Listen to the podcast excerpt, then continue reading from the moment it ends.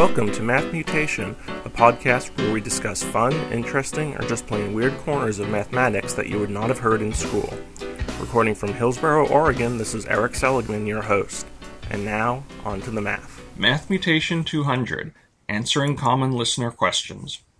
Wow, I can't believe we've made it to 200 episodes. Thanks everyone for sticking with me all this time, or at least for discovering this podcast and not immediately deleting it. Actually, if we're being technical, this is the 201st episode since I started at number zero.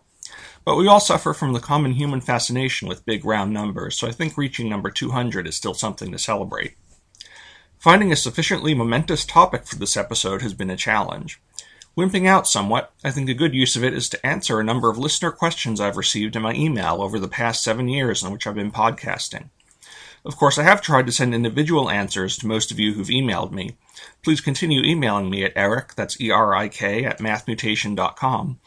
But on the theory that each emailer represents a larger number of listeners who are too busy or too lazy to email, they're probably worth answering here as well.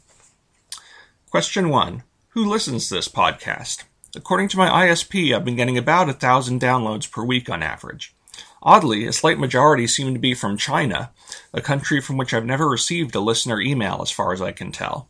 Hey Chinese listeners, please email me to say hi. Or perhaps the communist spies there have determined that my podcast is of strategic importance to the United States and needs to be monitored. If that's the case, I'll look forward to an elevated position under our new overlords after the invasion.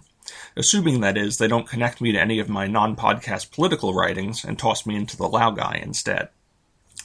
Number two, how is this podcast funded? Well, if you, you, you can probably guess from the average level of audio quality that I'm not doing this from a professional studio.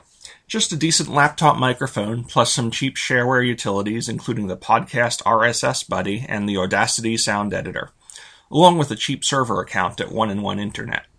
So I actually don't spend a noticeable amount on the podcast. That's why rather than asking for donations, I ask that if you like the podcast enough to motivate you, donate to your favorite charity in honor of Math Mutation and email me about it.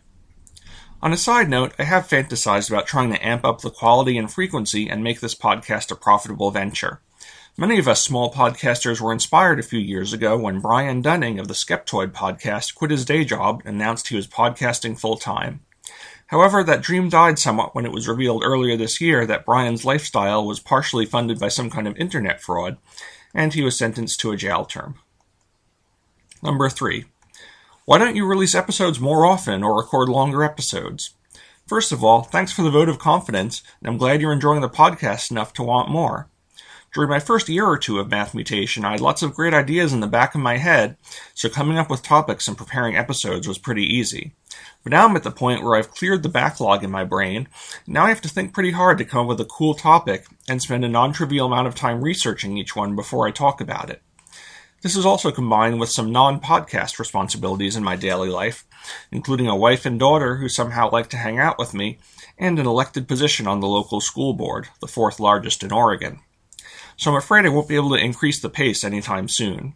Perhaps in a few years, after I've been tarred, feathered, and removed from public office, and my daughter becomes a teenager and hates me, I'll have a bit more time for podcasting, though. Question 4. Can you help me solve this insanely difficult math problem? Insert problem here.